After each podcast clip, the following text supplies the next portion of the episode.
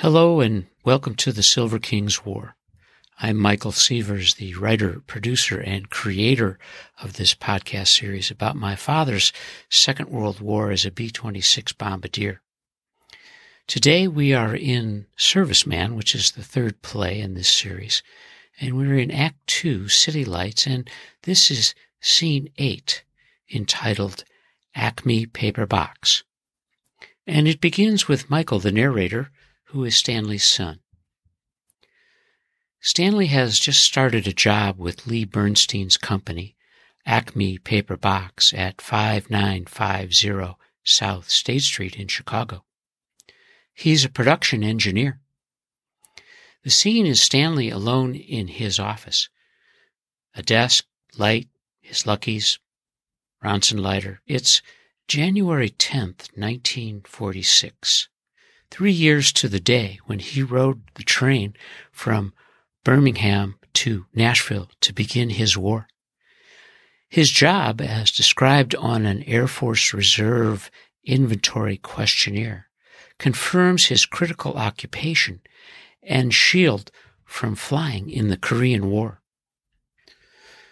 Michael reads from federal documents describing why Acme paper box is critical to the nation's efforts, and specifically why our hero is essential as well.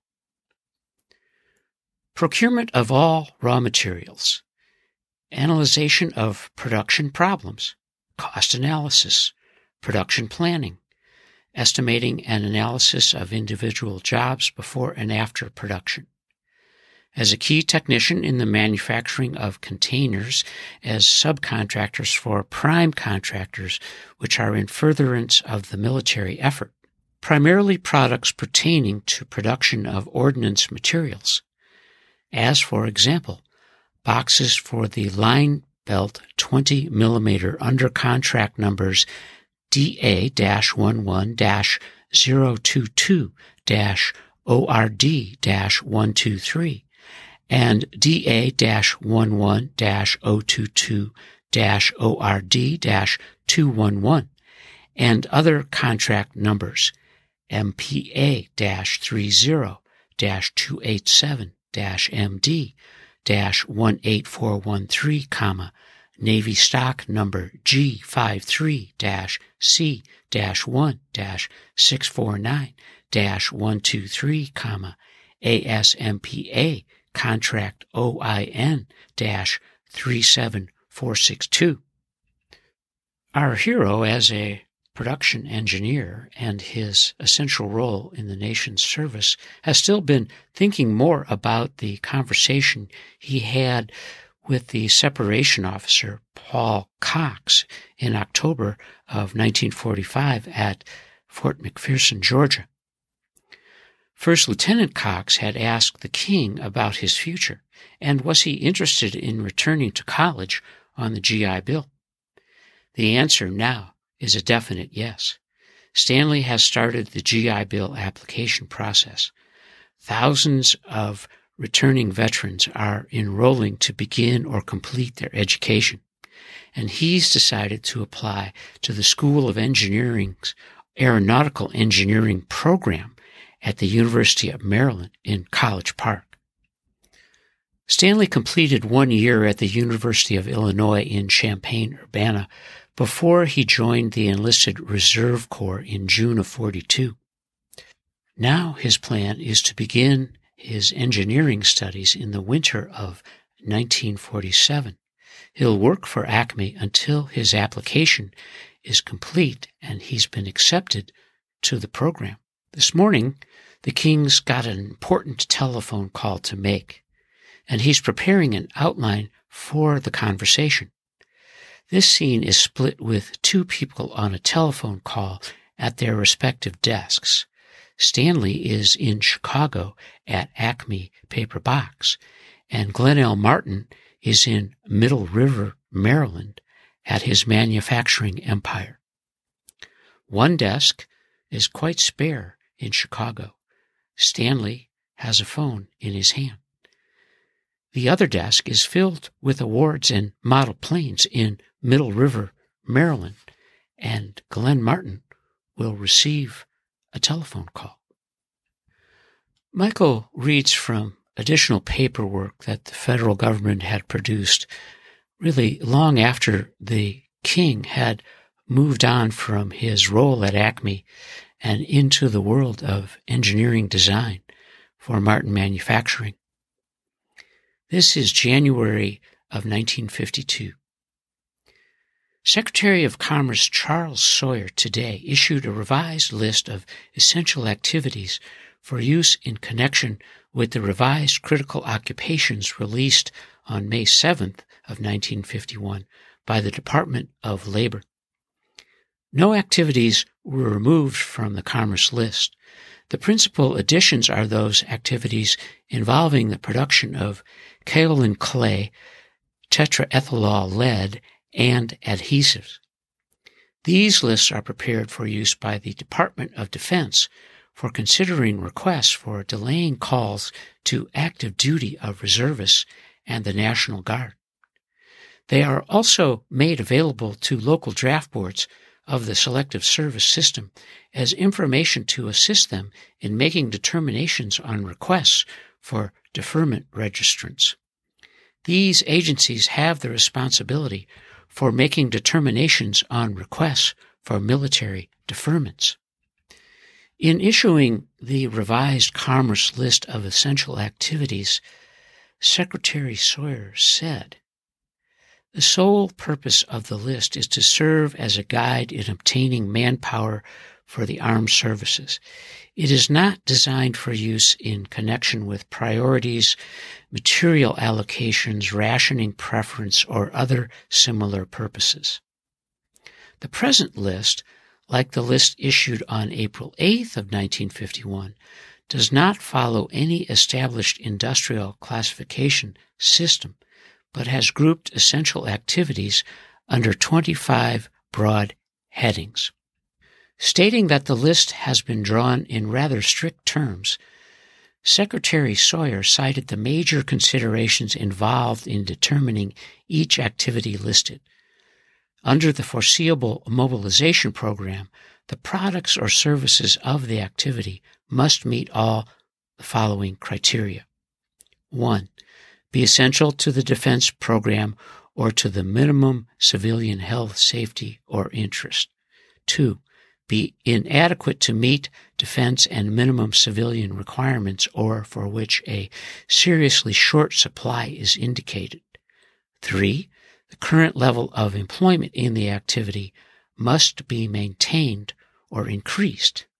According to the U.S. Department of Commerce list of essential activities, number 19 is production of shipping containers, described as containers for products identified on this list glass, metal, plastic, wood, paper, and textile, including reconditioning of and caps and closures for such containers, metal, strapping, adhesives. As the lights go up on this scene, Stanley is contemplating a different essential job in the future. He sits in his Acme office and he is calling Glenn Martin. And he begins. Good morning. I'm Stanley Silverfield calling from Chicago to speak with Mr. Glenn Martin. And Glenn Martin's private secretary, a woman named Jane McDonald, says, Good morning, Mr. Silverfield. I'm Mr. Martin's personal secretary, Jane McDonald. May I ask the nature of your call? And our king. Hello, Miss McDonald. I don't know if you remember me.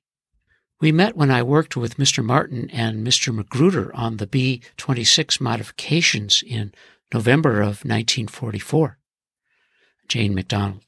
Why, yes, Stanley, I do remember you. What a pleasant surprise to hear from you. You made quite an impression on everyone here, and Mr. Martin still talks about you. Let me put you through to him right now. Thank you, Miss McDonald. And then the voice of Glenn Martin, the flying dude. Stanley, is that you? How are you, son? Our king. Hello, Mr. Martin. I am fine, and I hope you and Mrs. Martin are doing well. And the dude. I am very well, Stanley, and Mother Minta is fine too. It's wonderful hearing your voice. Where are you? The king. I'm in Chicago working for my sister Leona's husband, Lee Bernstein. His family owns the Acme Paper Box Company, and I'm a production engineer. And Glenn Martin. That's great news, Stanley. Good for you. You're a marauder man home from the war and making your way in the world. I am, sir. That's true. But I'm also thinking about returning to college on the GI Bill. I've decided that I want to study aeronautical engineering and I wanted to talk with you about it. And the flying dude, happily surprised. Oh, that is wonderful news, Stanley. How may I help you with this process? And the king, well, Mr. Martin, I've decided to apply to the University of Maryland engineering program, and I'd like to talk with you about it. And Glenn Martin, of course, Stanley. I want to talk seriously with you about this. This is a wonderful idea, a great decision, a great opportunity. Why don't you spend a weekend with us in Baltimore? Mother would enjoy seeing you again, no doubt. I'll arrange for you to stay at the Belvedere Hotel again and we can discuss the program and my help in the idea of you joining Martin Manufacturing after graduation. I appreciate your offer, Mr. Martin. It sounds wonderful. What weekend would be appropriate to visit? I'll be ready for a break. Glenn Martin.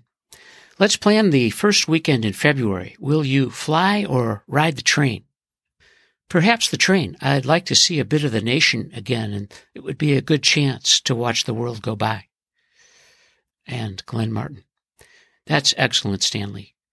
Call Miss McDonald with your trip schedule, and she'll arrange a car, driver, and the hotel. Thank you, Mr. Martin. I really appreciate it. I'll make my reservations this week and call Miss McDonald. And Glenn Martin. And Stanley, please call me Glenn. It will be so good to see you again. I can imagine Mother Minta's smile when I share the news about you. She never stopped mentioning you after your November 1944 visit. Glenn, she'd ask, do you know what happened to that nice young Air Corps officer, Stanley Silverfield, your Silver King? As the lights go down on this scene, split between Chicago and Middle River, Maryland. Michael reads a description of the Serviceman's Readjustment Act that was signed by FDR on June 22, 1944. While World War II was still being fought, the Department of Labor estimated that after the war, 15 million men and women who had been serving in the armed services would be unemployed to reduce the possibility of post-war depression brought by widespread unemployment.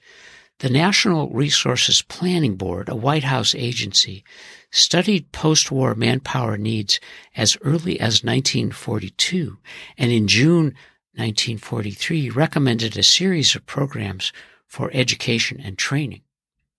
The American Legion designed the main features of what became the Serviceman's Readjustment Act and pushed it through Congress. The bill unanimously passed both chambers of Congress in the spring of 44. President Franklin Delano Roosevelt signed it into law on June 22, 1944, just days after the D-Day invasion of Normandy. The American Legion called it the GI Bill of Rights, as it offered federal aid to help veterans adjust to civilian life in the areas of hospitalization, purchase of homes and businesses, and especially education. This act provided tuition, subsistence, books and supplies, equipment, and counseling services for veterans to continue their education in school or college. Within the following seven years, approximately 8 million veterans received educational benefits. Under the Act, approximately 2.3 million attended colleges and universities, 3.5 million received school training, and 3.4 million received on the job training. The number of degrees awarded by U.S. colleges and universities more than doubled between 1940 and 1950, and the percentage of Americans with bachelor's degrees or advanced degrees rose from 4.6% in 1945 to 25% a half century later. By 1956, when it expired, the education and training portion of the GI Bill had dispersed $14.5 billion to veterans. But the Veterans Administration estimated the increase in federal income taxes alone would pay for the cost of the bill several times over. By 1955, when the king and his family purchased a new home in the Chicago suburb of Northbrook, 4.3 million home loans had been granted with a total face value of $33 billion. This is the end of scene eight, entitled Acme Paper Box. In the second act, City Lights. In the third play in this series, entitled Serviceman. And you are listening to the Silver Kings War.